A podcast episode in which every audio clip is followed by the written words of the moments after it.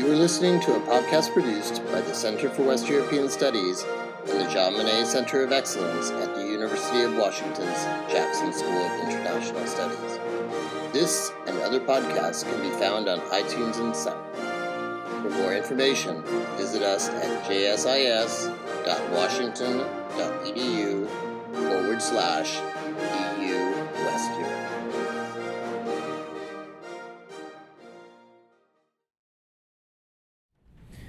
Well, thanks so much for the invitation to, to talk uh, to you today.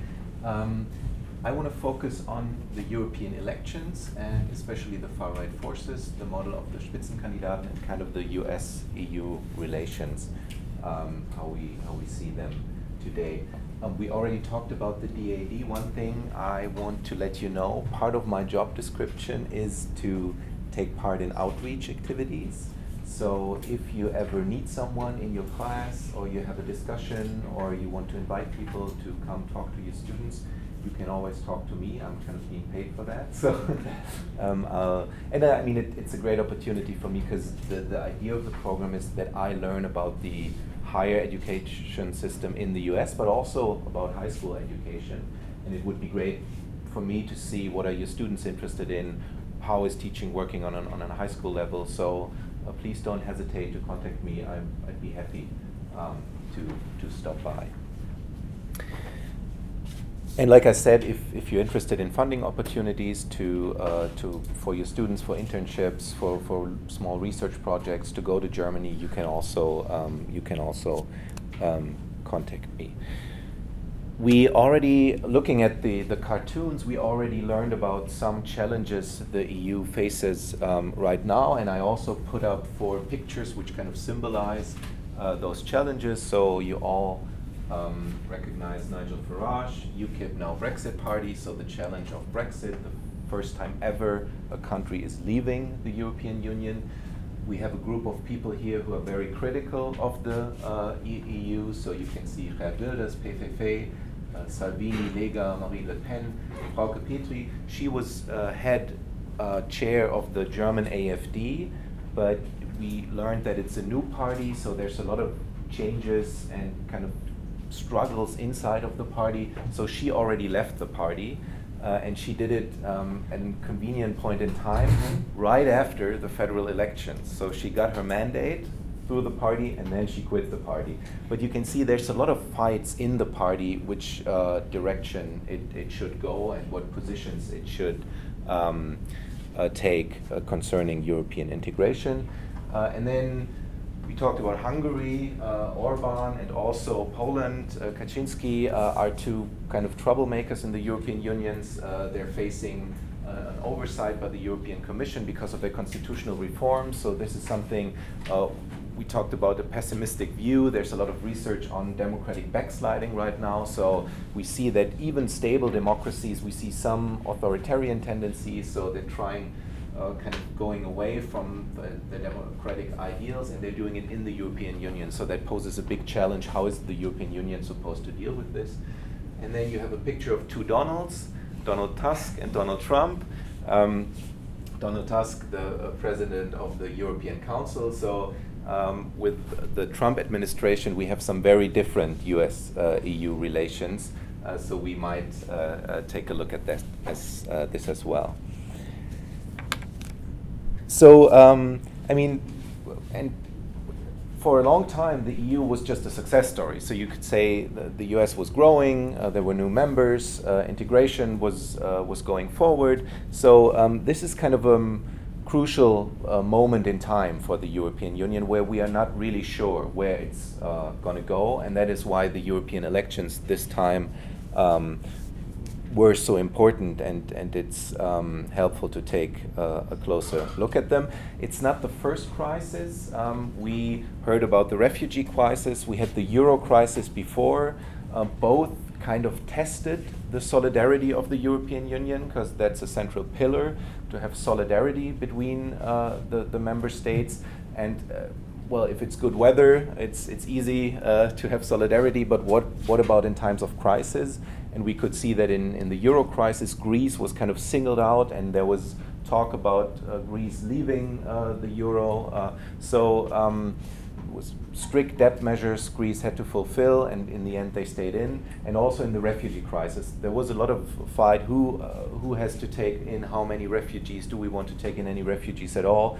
And um, that is where kind of the decision making in the European Union um, ran into really uh, real big problems, because there couldn't be any solutions uh, regarding the decision making the, the E U is, um, is used to.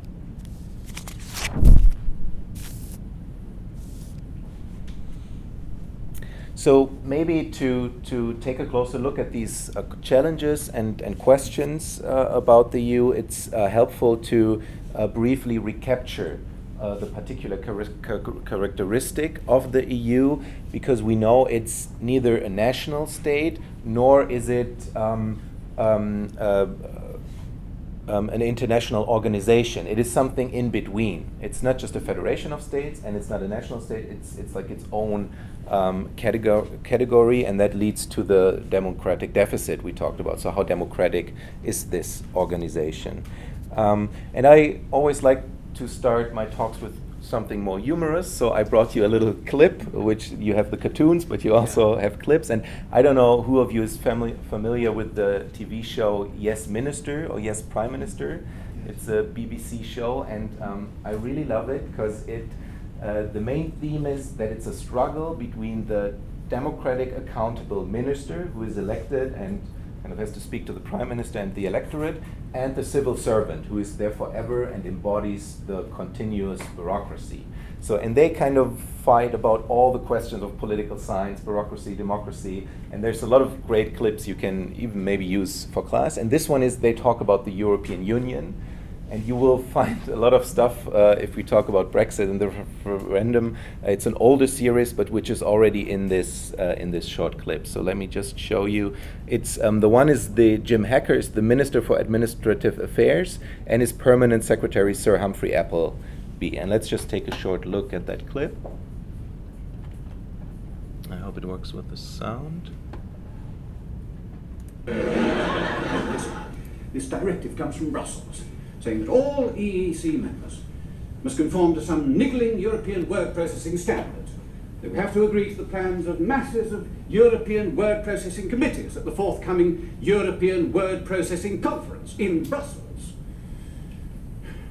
Well, say something. Yes, Minister. Quite so. Is that all you want to say? Well, Minister, I'm afraid that is the penalty we have to pay for trying to pretend that we're Europeans. Believe me, I fully understand your hostility to Europe. I'm not like you, Humphrey. I'm pro-Europe. I'm just anti-Brussels. I sometimes think you're anti-Europe and pro-Brussels. Oh, Minister, I'm neither pro nor anti-anything. I'm merely a humble vessel into which ministers pour the fruits of their deliberations. But it could well be argued that, given the absurdity of the whole European idea, that Brussels is in fact doing its best to defend the indefensible and to make the unworkable work. That is simply not true, Humphrey.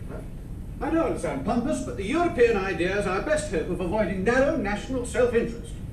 That doesn't sound pompous, Minister. Good. Merely inaccurate. Listen, humble vessel. Europe is a community of nations dedicated towards one goal. Oh. Maybe share the joke, Humphrey. No, Minister. uh, let's look at this objectively. It is a game played for national interests and always was. Why do you suppose we went into it? To strengthen the brotherhood of free Western nations. Really? We went in to screw the French by splitting them off from the Germans. Well, why did the French go into it then? Well, to protect their inefficient farmers from commercial competition. It certainly doesn't apply to the Germans. No, no, they went in to cleanse themselves of genocide and apply for readmission to the human race. That's such appalling cynicism. Uh, well, at least the small nations didn't go into it for selfish reasons. Really? Luxembourg's in it for the perks. The capital of the E E C, all that foreign money pouring in. Hmm? Very sensible central location. With the administration in Brussels and the parliament in Strasbourg. Minister, it's like having the, the House of Commons in Swindon and the civil service in Kettering. If this were true, why would the other nations have been trying to get in? Such as? Well, take the Greeks. Actually, I find it difficult to take the Greeks. Open-minded as I am about foreigners, as you both well know. Oh. But what will they want out of it? An olive mountain and a Retsina lake? I just don't accept any. Oh, I'm so sorry, Minister. I suppose some of your best friends are Greeks. No, very dry. The trouble with Brussels is not internationalism, it's too much bureaucracy. But the bureaucracy is a consequence of the internationalism. Why else would there be an English commissioner with a French director general immediately below him and an Italian chef de division reporting to the Frenchman and so on down the line? Oh, I agree. It's like the Tower of Babel. I agree. No, it's even worse. It's like the United Nations. I agree. Uh, then perhaps, I... perhaps, if I may interject, you are in fact in agreement. No, no we're not. Brussels is a shambles. You know what they say about the average common market official. He has the organising ability of the Italians, the flexibility of the Germans, and the modesty of the French. And that's topped up by the imagination of the Belgians, the generosity of the Dutch, and the intelligence of the Irish. It's all a great gravy train. What do you mean? They live on champagne and caviar, chauffeur-driven Mercedes, private aeroplanes. Every one of those officials has got his snout in the trough. Most of them have got their two front trotters in as well. Oh, okay. So um, they debate the E U and why states are in the E U, and you can see that a lot of talk in the U K we had in the campaign for the Brexit referendum is kind of mirrored here. So what, what different understandings did you see of the European Union? What are reasons, uh, ask about why, why is a state member of the European Union? What is picked up on here? Which themes or tropes? International humanhood to promote peace, yeah, not nat- protect national interests. Yeah, exactly. So that's the positive uh, definition uh, the minister has, and his civil servant answers, well, what is his perspective on the European Union? Every country that it gets in. Yeah, yeah. So it's just a rational way to maximize your profit, your power. Uh, the French with their uh, non-competitive farmers, so everybody's in for their own interest. It's just national interest. Um, and then um, you have, it starts with the directives coming from Brussels. There's a lot of talk about uh, Brussels uh, bureaucracy, which is framed negatively. And in the end, you have the argument, I mean, there's just uh, bureaucrats in, in Brussels who feast on champagne and truffles and have a good time, just being paid for by the member states. And this is kind of the, the democratic deficit, or the question of how accountable is Brussels. And what I like about this clip is it kind of shows you the two different ideas. So it's, um, I'm pro-Europe, but I'm anti-Brussels. So there's kind of a, dis- you kind of understand yourself as a community which shares the same values as Europeans, but you're anti the bureaucracy you have in Brussels. And that is a distinguishment a lot of Um, you'll find in populist rhetoric as well, because they don't just say they don't like the, uh, Europe, or they consider themselves a community, but not in the way that it's set up uh, in the institutional setting um, in, in Brussels. So let us just take a um, closer look uh, at this. Can I ask a follow-up? Yeah, sure. Piece? I'm just wondering about that, because uh, I know there's, you know, the Brits don't consider themselves European. Yeah. And so I'm wondering about... You know, these people that uh, they want to be a part of the E U.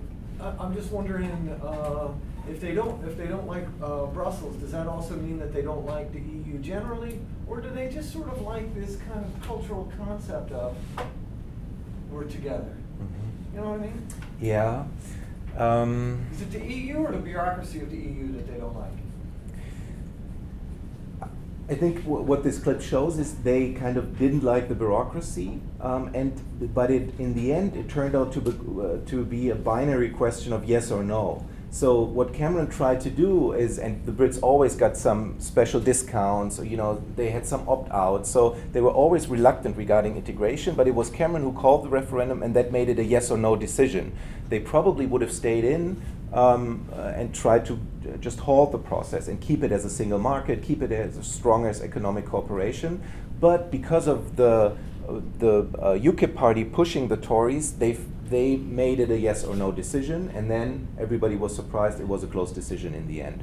And but but this kind of shows you that um, even on the value side, there was always some reluctance of the U K to understand itself as a true member, and that's different in the other European member states uh, Western Europe, where you have the founding states and Eastern European states who kind of, after the fall uh, of the wall, kind of felt they were taken up by the community and got a lot of support. So that is very special about the U K, and that is what the Leave campaign tapped on, that feeling, and that's what got them the majority. So, um, and I mean, it's they, they are kind of right, because it is this special institutional setting we see as a mix of an intergovernmental and supranational organization. Um, I just put up a slide uh, with the different institutions. We'll, we'll leave the, the other ones aside, but just the four major bodies, so the European Council, Council of the E U, European Commission, and the European Parliament. And if we look at the election, the European Parliament is elected every five years, and it's the only body that is directly elected in the European Union. So you could say, well, you have the citizens of the member states, and there's a direct link um, uh, of democratic accountability, while the other Um, institutions are just indirectly um, legitimized through the parliaments and governments of the member states. I mean, that is, there's still democratic account, uh, um, uh, there's democratic accountability, but it's indirect. And so um, the European Council is made up of, of the heads of state or government, and you have the Council of the E U, Um, of the national ministers, and then the European Commission, which kind of resembles an executive, a government which you would have in a national state, is not in a way connected to the European Parliament um, as you would have it in a parliamentary system, where you have an election, you have a majority in the parliament, and that majority supports or installs a government. And that link is kind of missing here, or it's a different link. And that is what the uh, idea was, the Spitzenkandidaten model, which I will talk about, was kind of meant to fix or to modify, and we'll see how successful that was. And because of this um, particular mix, uh, we, we have kind of two dominant modes of decision making. Because it is a mix of an international organization and a nation state, we have intergovernmental decision making, which is kind of the idea that every state uh, retains a veto right to uh, secure his uh, sovereignty. And we have the supranational element, which, which is just deciding by majority. So a state can be overruled. Yeah? And this is what happens in the uh, European Parliament. And the, the, the process of integration was to extend the domains where you would have majority voting to more and more areas. And there's just um, some where, where uh, unanimous decisions are still required. So the entry or exit of a new state, um, foreign policy or budget decisions. Um, so still talking to the to the intergovernmental dimension. And then if we talk about majorities in the Council and the Council of the E U, they're qualified majorities. So they're not simple majorities, and it's kind of the same concept you have with uh, the U S Congress. So you have a um, principle of territorial representation in the Senate and one of popular representation in the House of Representatives. And those are kind of mixed, because you need, um, for qualified majority, fifty-five percent of the states agreeing with sixty-five percent of the population. So it's kind of mixing those two, um, two elements. So, and, and over time, we have witnessed a process of continuous integration, giving more power to the parliament, making the co-decision procedure standard, um, and extending the realms of qualified uh, majorities.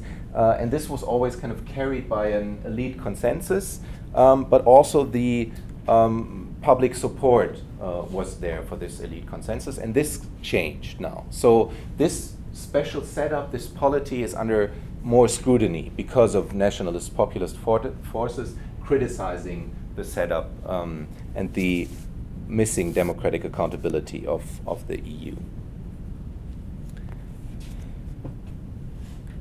So before we take a look at the election, it's helpful to kind of distinguish dis, um, different terms. We already talked about, because we talk about populist, we talk about Eurosceptic, we talk about nationalist parties, and there's an um, very uh, instructive article by Matthias Wodun. You'll find the you, you can get this through the uh, the PowerPoint slides, the the reference, um, and he tries to disentangle the different uh, phenomenons we talk about. So, um, and he does it as an example for the Italian and the Greece party system. So, what he says is you have different layers. So a party, to be populist, the core element of populism is anti-establishment. So a party will say, we are the outsiders, there's a corrupt elite in power, Um, and we are the only representatives of the true people, true people as a homogeneous uh, group, and we represent those interests, and the corrupt elites who are in power um, just are uh, acting in, in self-interest. And that might sound familiar to you, because that's uh, something we've heard in the, the U S as well. But this populist definition is not in any way connected to an ideology or nativism or uh, xenophobia, because those are different elements. So you have the populist, you have the far right, far left, Eurosceptic, and challenger. And then you can look where are those parties placed. For instance, the Forza Italia, and Beatrice will talk more about this, um, is just a populist party founded by Berlusconi, who was a media tycoon, um, and entered politics to say the politicians are all corrupt and I'm an outsider, I'm going to change this. Um, and so he wasn't in a way uh, Eurosceptic, because he was pro-European uh, integration, and his party was a, is a member of the European People's Party. So it's just a single populist party. On the other hand, you have the Lega Nord, now just Lega, which is a far-right party, a populist party, and a Eurosceptic party. So they adhere to nativist, xenophobic logic, no more taking in, no more refugees, um, deporting refugees maybe even. Um, so a far-right ideology, they're Eurosceptic, they want to reverse European integration, and they're populist because they talk um, about the people in power uh, as the establishment. And it's interesting because now they're in power themselves. So how does it change their rhetoric? And that's an interesting example where you can look at Hungary, where Fidesz is using populist rhetoric, but it has been governing for, for a long time. Um, and then you have the, the far left. So a populist appeal can also come from the far left. He puts Syriza here. Um, it's kind of hard to see because Greece fought to stay in the euro in the euro crisis. So why would they be um, a Eurosceptic populist left party? Um, but his argument is that it's that they wanted different European integration. So they criticize the austerity measures. Uh, they criticize the E U as a neoliberal project. So they're Eurosceptic in a in a different way. And Paul Taggart kind of tries to have a dif- uh, distinguishment between hard and soft Euroscepticism. So there's uh, a difference between do we want to exit the, the European Union as a whole, or do we just want a different European Union, or maybe a rollback of some um, uh, fields of, of integration. And then you have challenger parties, which are uh, the Greens, which might have not been in government, which are just challenging, challenging the established parties, but they're not doing it in a populist way.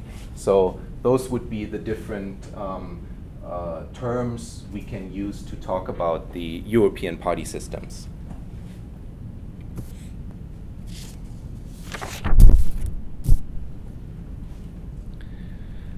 So let's talk about uh, the European elections two thousand nineteen. They've just um, been been held in um, in May uh, uh, in all E U member states um, over the course of a couple of days. They're all proportional voting, um, th- so parties will draw up lists and they'll get corresponding seats to their uh, to their vote share. Uh, and there are some differences in the national states. So you will have thresholds in in some of the states. Um, and there will be an obligatory minimum threshold starting with the next elections in two thousand twenty-four. Um, first of all, if you look at this, this shows you the supranational character of the European Parliament, because you don't see groups by member states, but by party family. So those party groups integrate their um, uh, the parties from all the different states. So this is truly a supranational composition.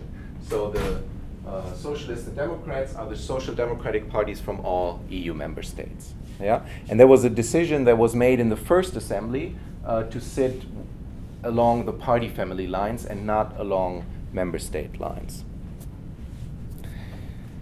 So um, you see the four major groups: the Social Democrats, the Greens, Renew Europe, which are the Liberals. They they used to be called ALDE, and the European People's Party, the Conservative Christian Democrats. You see a very small uh, far left, and then you see an interesting block here um, on the right. So um, the uh, the the small far left group, that is where Syriza, the Greek Syriza, uh, the German Left Party. Uh, have their home, and they are, like I said, critical of uh, the economic model of the European Union, but they're not opposed to uh, European integration. but the pro-European integration bloc are the four groups, uh, Socialists, Socialists, Greens, uh, Liberals, and European People uh, parties, and they all agree that they want more European integration, but they might differ on key measures, uh, um, uh, questions of Eurobonds, uh, questions of policy, but they're all pro-European uh, integration.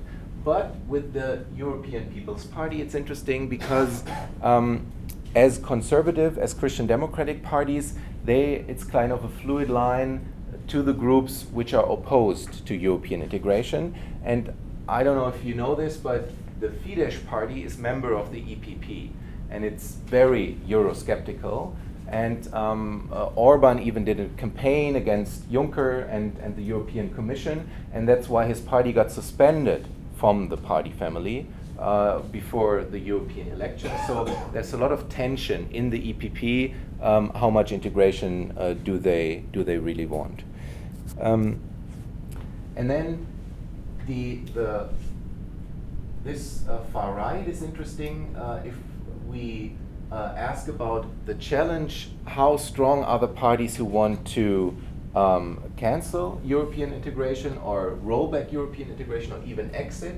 You see um, those two groups, and the idea is the I D, Identity and Democracy, is the strongest, hardest Euros, Eurosceptic group. So this is where you will find uh, Salvini, uh, Marine Le Pen, the um, the pictures you've seen uh, on on the first uh, slide, and you can see that um, one interesting question was: is this bloc going to be able to merge as one common parliamentary group? Because now you can see the Eurosceptics are kind of split into two different groups, and um, that kind of makes them uh, weaker than uh, if they were one group. So the, the challenge was uh, for the European Union, will we see one huge far-right, hard Eurosceptic bloc, which will be able to set the agenda for decision-making or really influence this?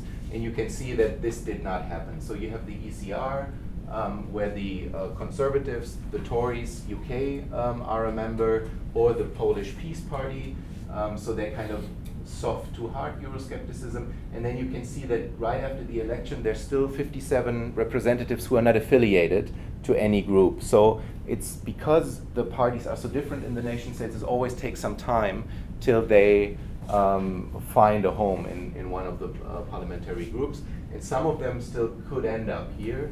Uh, Cinque Stelle, for instance, uh, is not affiliated yet to any group, and it's going to be interesting, the, the um, governing party in Italy, where they will end up. So we still have to watch where this goes, but the challenge was, will we see one big uh, group on the right? And we did not see that um, yet, because if you add those up, it could be the largest or the second largest group. Um, so there was, uh, there was one um, challenge. And those parties on, on the far right, they're not just like, if you think back to the different terms, they're not just uh, populist and uh, far right and Eurosceptic, but they're also very nationalist and xenophobic and nativist uh, in, in their positions. Question? Yeah. Sorry, I don't know the page six. So for, do in, say, France, does the family party recruit people to stand for election? So what you're looking at is an accurate reflection of European values, or is it just sort of the political workings of particular political groups? Yeah, very good question. Um, I mean, it's kind of a layered process. So, um, and, and uh, France is an interesting example because Macron and his La République En Marche is a new party. So they weren't represented in the parliament before, and it was interesting where they would end up because it was clear that they will have a strong showing in the elections, and they choose Renew Europe, which made them a, a larger group than they used before. And it's it's a mixed process. So the um, they get the seats, and then it's uh, the um, decision of the leadership in the parliament to decide which group they join, but the groups kind of have similar ideologies. So um, it's not that they could choose uh, the, the leftist parties or, or the far right, so it was kind of clear that they either would stay independent or probably end up with, with the liberals. And because you have these groups stable over time, the voters kind of know which larger party family they belong to. And also you don't have just the parliamentary groups, but there's also the transnational party federations where the parties are members as kind of umbrella organizations. So as a voter, you kind of know which direction you would support. And it's just a challenge with new parties because they might not have decided yet which group they want to belong to. So this is a pretty accurate reflection of European political ideology as a whole. Yes, yes.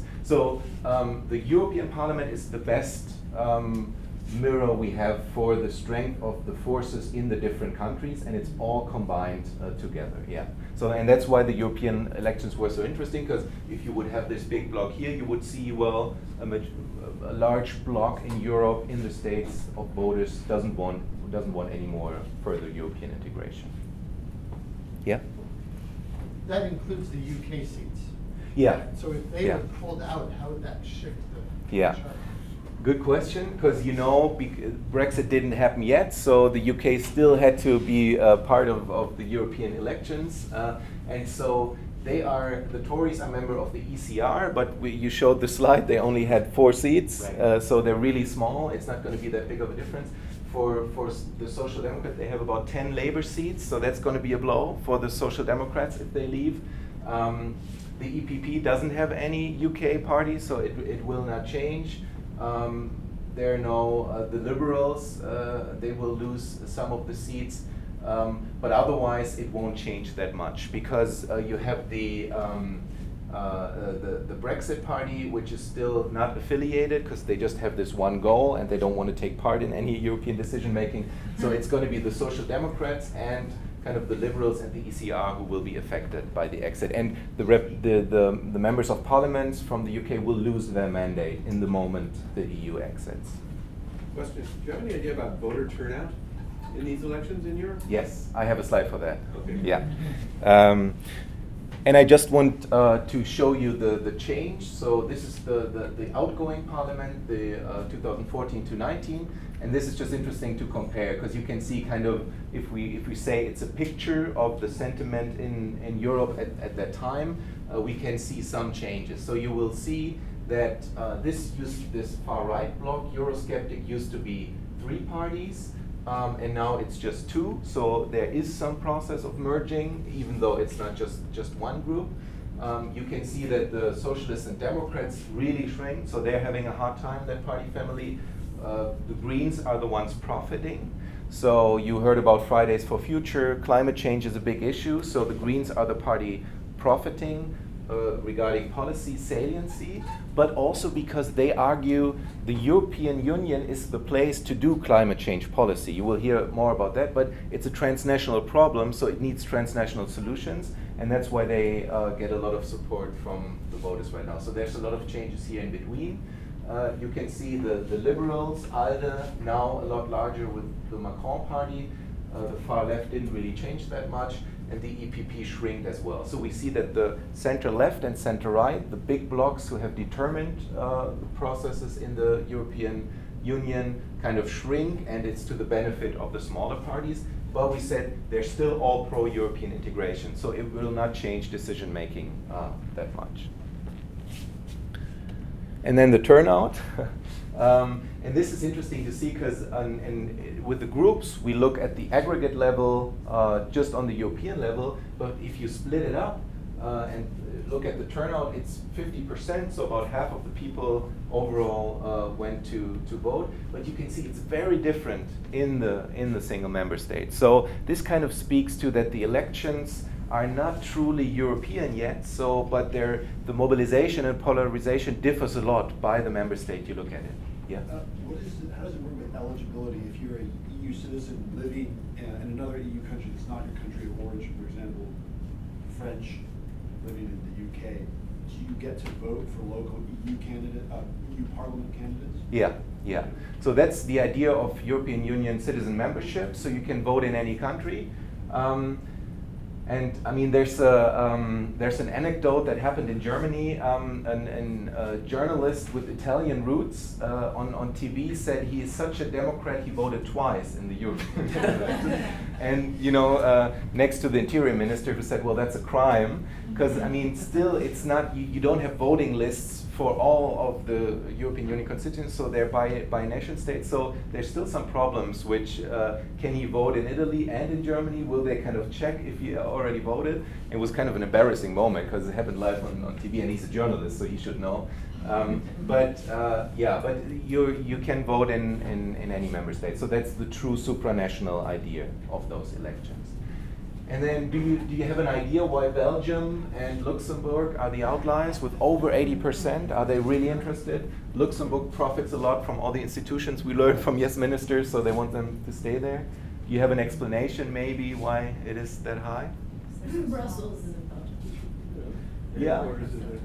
There are also, I mean, those are two of the original uh, members of the European Economic Community yeah. that have been integral to the European project since the fifties. So. Yeah. Small country, very small. Yeah. Do they have mandatory voting? Yeah. The other ones are good explanations as well, but it's kind of, yeah, trick question. They have uh, mandatory voting. Um, but, I mean, there, there's other countries with mandatory voting which uh, have a lower, so Bulgaria as well, but it's a question of how is it enforced. But in those countries, it's co- uh, mandatory voting, and it's kind of internalized by the voters. So they go and they feel they, they need to go, but it doesn't say, but it, there could be other reasons as well. Um, so, and then you see that um, the uh, there's... We do have some problems in, in uh, uh, Eastern Europe, so the, the younger member states, Bulgaria, Croatia, just around thirty percent, Czechia, thirty percent, uh, uh, Latvia, um, Slovakia, Slovenia. So especially the Eastern European states, it's the question, why do they have such a low uh, turnout, and is it is it an... Um, a negative attitude regarding the European Union, or what are the reasons? And it's especially worrying because you think, I mean, they just joined the European Union not that long ago, so um, why is the turnout um, that low? Uh, there's, I mean, there's the model of um, theory saying the European elections are second-order elections, so people don't perceive them uh, to be that important. And if you look back to the to the institutional setting, well, what am I deciding with my vote? Um, so it might just be a confusion about is it an, is it an important election, and that's why people tend to vote in national elections but are less inclined to vote in, in the European um, elections. But uh, I, um, it's an overall increase for the first time. So it used to be forty-three percent, and for the first time it went up, the, the, the general turnout. So there, there you could argue that there's some um, Uh, heightened interest in what's happening on, on European level. Um, well, because I'm financed by the D A D, I have to talk about the German election result, uh, but I heard there's some interest in that as well. Um, no, it's, uh, it's also because Germany is, uh, has the highest population in the um, E U, and it's an interesting result in Germany, which I think trends um, Uh, tells us something about what, what's happening on European level. You can see some similar mechanisms here. So the interesting thing is, uh, if you look at the German result, first of all, there's no threshold. So you have, we talked about two-party and multi-party system. This is a true multi-party system. You have a lot of small parties, and uh, if you score zero point seven percent, you'll get a mandate. So um, a lot of smaller parties uh, who are represented. And then what you can see here, this is really interesting, for the first time, the Green Party overtaking the Social Democratic Party. So the Conservatives, and this is kind of irritating because C S U and C D U are kind of a joint parliamentary group. They're dif- distinct parties, but they're one party family. So you would add them up. So uh, the C D U kind of scored thirty-nine percent, but in second place is the Green Party. And that's a big change for Germany, and it might speak to Uh, a change in dominance for the second party.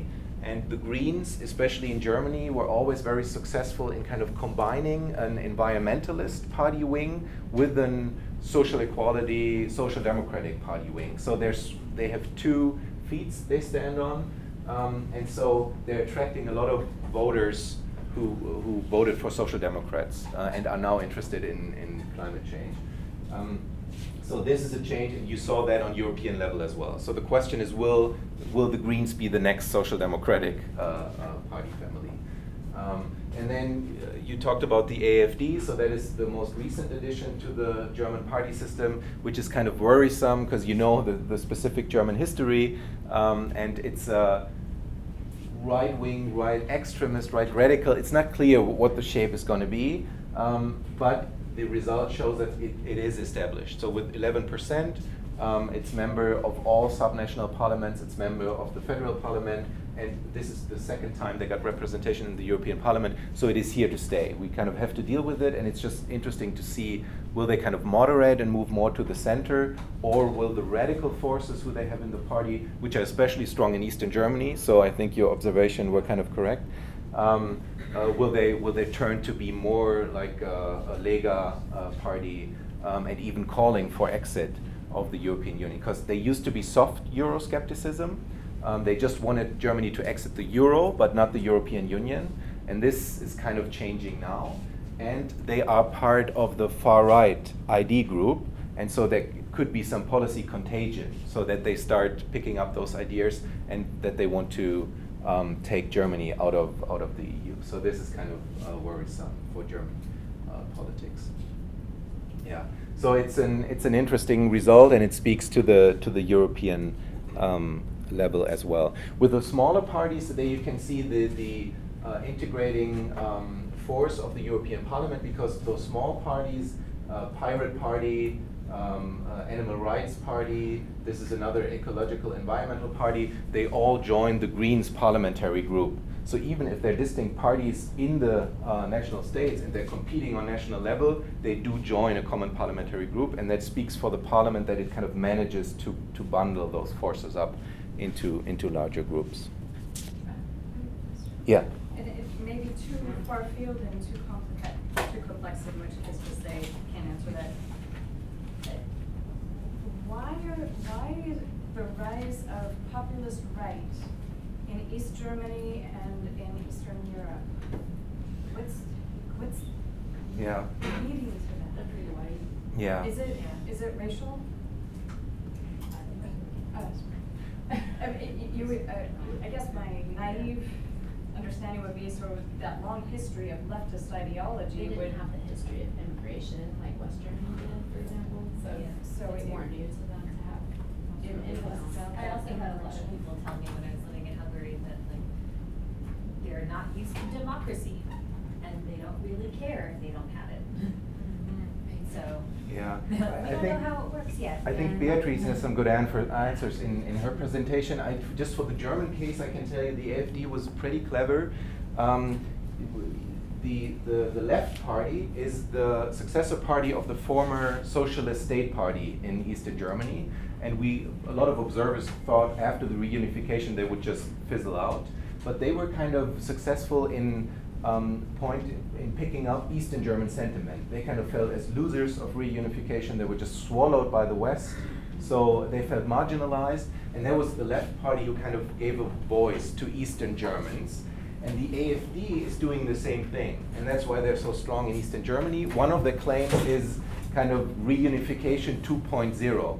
So they're saying we didn't get our share in reunification and we were marginalized and now we want to have a say.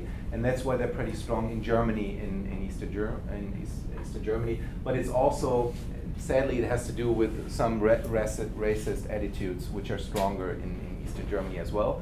Also because a lot of um, people who don't share those attitudes moved to Western Germany where the jobs were. So there was a high in, intra-German migration to the West. So, um, yeah, people who stayed in Eastern Germany even feel more that they lost. In, in, but just that's just for, for, for the German case. So there's also a, a large gender gap in yes. to yes. the A F D being predominantly male. Yeah, yeah. Yeah. White young males are, uh, yeah. You also look at, I was going to say, too, the, um, um, with the, particularly with the Syrian refugees and the, the Um, attitude towards Syrian refugees, uh, the difference between Germany and Austri- Austria was huge, and um, the um, parties that had the areas that had more A F D support were closer to Austria, and so it was kind of an interesting sort of like divide in that way. Yeah. So if we talk about the democratic deficit um, and the missing link between the uh, Commission as the executive and the Parliament uh, as the, the People's Assembly, um, the, the E U, Brussels elites uh, recognized this and tried to change it. And for the first time in two thousand fourteen, um, uh, along the, the lines of the Lisbon Treaty, they tried to create a link between those two bodies. And they, uh, the, the new wording is taking into account the elections. So before, it was just the European Council as heads of states and governments deliberating, trying to find a commission president all could agree on, and then they would uh, present it to the parliament and they could vote on, on uh, this candidate. And now the idea is to have real competitive elections and have a winner in the election, the strongest party family or uh, a coalition of party families. And um, the voter gets to decide in uh, the election who's going to be, or which party gets to pick the, the next commission president. And that's what led the parties to present leading candidates, or Spitzenkandidaten, the German word was used uh, for this, and to, to um, give a face to the party families, to personalize the election campaign, and to, to make the E U more accessible and know what I'm, what I'm voting for. And this happened for the first time in two thousand fourteen. Um, And this did change the election campaign. You had a European-wide T V debate, a rare moment of like a true European public, where everybody in Europe could sit in front of their T V or computer and see how they are debating their different uh, uh, policy platforms. Uh, and Jean-Claude Juncker, the leading candidate for the European People's Party, they came, they were the strongest party, and he became Commission President. So you could say success. Uh, that's what the model intended, and it happened. And the voters, because they made them the largest party or po- uh, parliamentary group, um, could decide on the head of the um, uh, commission. And the, the parliamentary groups and the Euro parties, the umbrella organizations, of course, embraced this concept because it, it gave more power to them. They were the ones nominating the candidates, organizing the election campaign. So in the institutional setting, it strengthened the parliament and the Euro party. So it's understandable that in their own self-interest, they supported this. And all of them agreed that it should be Juncker who would be commission president because he uh, headed the largest parliamentary group. And this is different um, this time. Again, we had leading candidates. Um, Ska Keller for the Green Party, uh, uh, again candidate like two thousand fourteen. Uh, Vestager, uh, she is a member of the Commission for the Liberals, Manfred Weber for the European People's Party, Franz Timmermans for the Social Democrats. And again, you had a European-wide T V debate. Um, again, you had them traveling through Europe, uh, trying to uh, uh, organize majorities for their proposals. But in the end, you probably all know who ended up heading the European Commission. Ursula von der Leyen. Yeah. So somebody not on the ticket at all here. And so the interesting question is why? I mean, that was the model to democratize the democratize the European Union, make it more accountable, make it more accessible. And this time, um, it did not work. So um, before we look at why it didn't work, uh, just one poll I got from the Eurobarometer. So they always ask one question.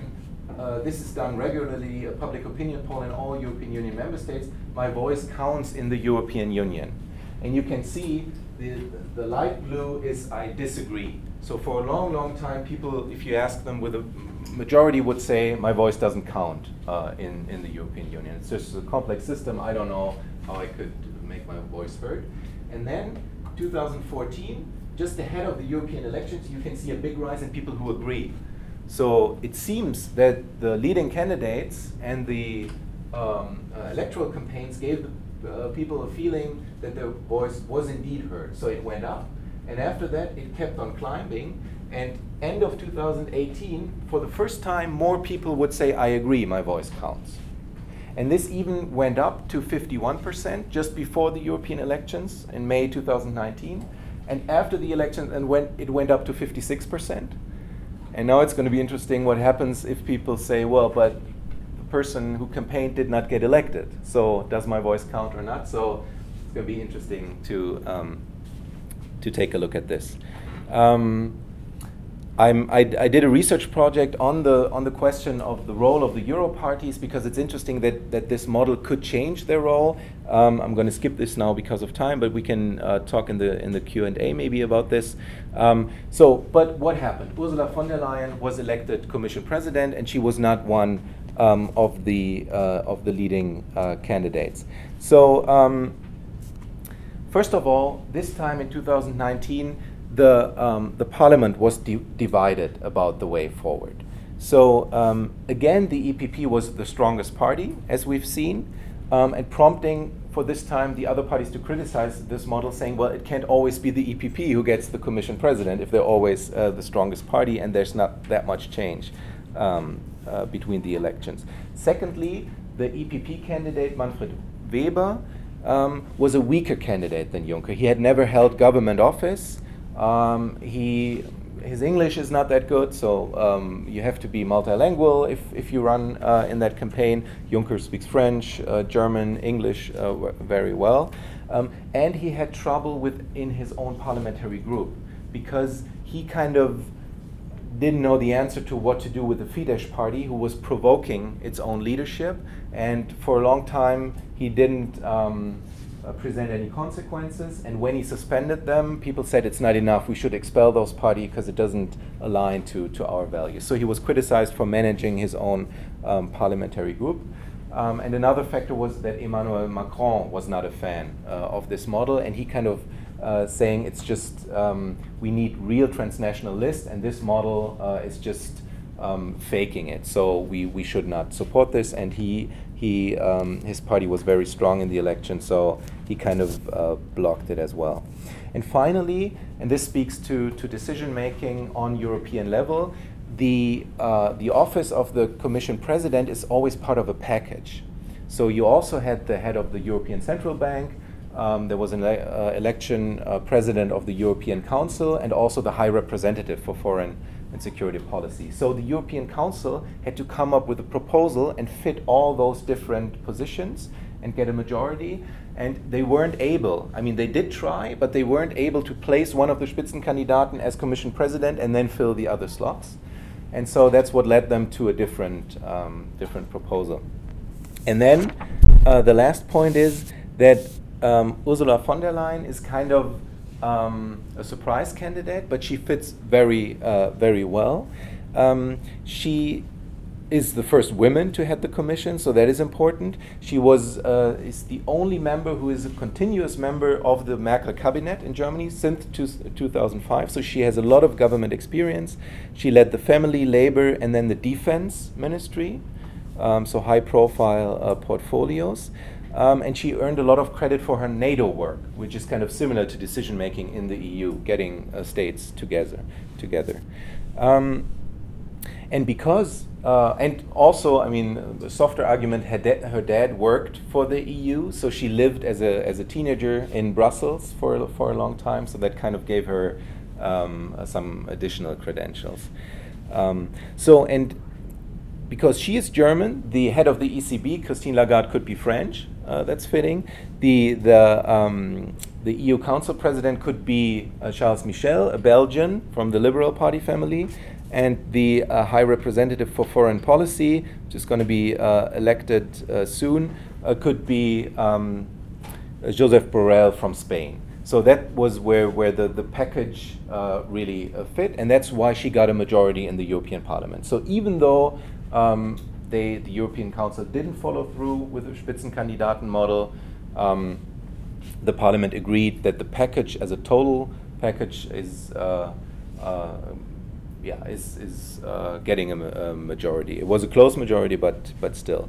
So, and the problem is um, we, they, we tried to, um, there, there were attempts to get this link between the Parliament and the Commission, and it worked for one election, but it changed in this election, so we, we we're not able to tell yet what, what is that going to mean for, for the next election. There certainly has to be some reform, because there was a lot of calls of foul play. That's not what we agreed on, so there'll be some, some discussions um, about this. Okay, maybe just briefly to to conclude um, for uh, U S and E U relations, I just I thought I pick three tweets uh, Donald Trump tweeted um, to talk about how uh, the U S E U relations um, change. Um, first of all, what is interesting, uh, Trump talks about U S E U relations mainly in economic terms. So it's a question of deficit, trade deficit, of tariffs, of of cars being exported and imported. Um, And so he, I mean, he tries to interject the European Union, wonderful country. So, I mean, he kind of hints at, well, we do have similar values and we're, we're on the same page regarding democracy and rule of law. But in the end, it's an, it's an economic definition um, of these relations. He, he favors bilateral trade deals, sees trade as a zero-sum game. Um, and there has to be winners and losers, and that is kind of the opposite of the idea of a single market we see in the European Union, where you say everybody profits if you harmonize the market and have no borders and no tariffs. Um, so that kind of um, makes it makes it hard, and you can already see that the E U, they did a big trade deal with Japan, uh, looking for South America, so they're trying to get into other regions um, because there's kind of a disconnect. Secondly, um, Trump as well talks about the refugee crisis in, in the European uh, Union a lot. So uh, take a good look at what has happened to Europe over the last five years, a total mess. Um, and in, in, in some way he is right. So the European Union had a hard time tac- tackling this unprecedented crisis. We saw really high numbers. Um, so it, it, it was a stress test for the European Union, but they did manage to secure the external borders, and they kind of did what Trump is suggesting with the southern border. So part of the package was to try to keep people out of the European Union um, after they took in a lot of refugees. Um, so, um, but there are still refugees coming, and there's they are working on a scheme to distribute them in the countries and, and finding a way to uh, to manage. So it's more. Um, he's right, it's a policy problem, but there's no violence or disturbances as a, as a result. And there's political competition about what to do, but um, there's no increase in violence. Crime statistics don't don't show this. So w- here we talked about how how, are we, how do we see similarities, and this is kind of a rhetoric of invasion, uh, the, the caravan, of labeling refugees and immigrants as a threat, Uh, as the other, and trying to keep it out. And that is very similar to what the far right in Europe is doing. So there's some kind of uh, similarity we see here. And finally, um, uh, Trump repeatedly talks about the um, uh, contributions to uh, defense spending and military spending. And his argument is, again, kind of in, in an economic framing, that a lot of states don't pay enough for NATO. I mean, they don't pay NATO directly, but they don't. Uh, th- their uh, military forces are too weak, and they don't reach the two percent goal, which the NATO and NATO agreed on. Two percent of the G D P uh, should be spent on on the military. Um, and this is interesting because even administrations before Trump, U S administration, have pushed states, especially Germany, which just spent one percent for a long time. Uh, so he's right. Um, pushed them to to uh, to raise those uh, those contributions, um, but they have done it behind closed doors. So um, uh, there was a lot of diplomacy and, and negotiations, and Trump has a different tactic, doing it on open stage, and that kind of um, uh, is, is more hurtful for the relations. It does move the states. Germany is trying to get up to one point five percent for next year, so it, it does um, Uh, it does work in a way, but then also he, he mused that uh, the question is if the U S will defend a country who is not spending two percent, so that kind of undermines the whole system of collective security we have in the NATO. So again, here he's, he's doing quite some, some damage, and there is some renewed initiative in the European Union, the, the, the PESCO it's called, for Uh, military cooperation in the European Union, and Ursula von der Leyen, as defense minister, uh, pushed for this, and now she's Commission President. So um, this continued rhetoric will lead uh, the E U to uh, reconsider more uh, military cooperation to get the strength out of the European Union and not just be that reliant on um, the United States.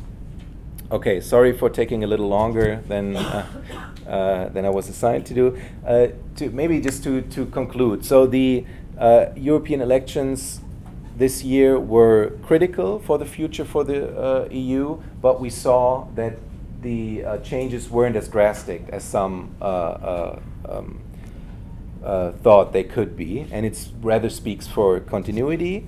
Um, there isn't a, a strong Eurosceptic far-right bloc yet. Um, the Spitzenkandidaten model seemed to have worked, making uh, the E U more democratically accountable, uh, lowering the democratic deficit, but uh, it was uh, abolished after the election. So what are the changes going to be for the next election here? Um, and while we do see some continuity in, in U S um, policies regarding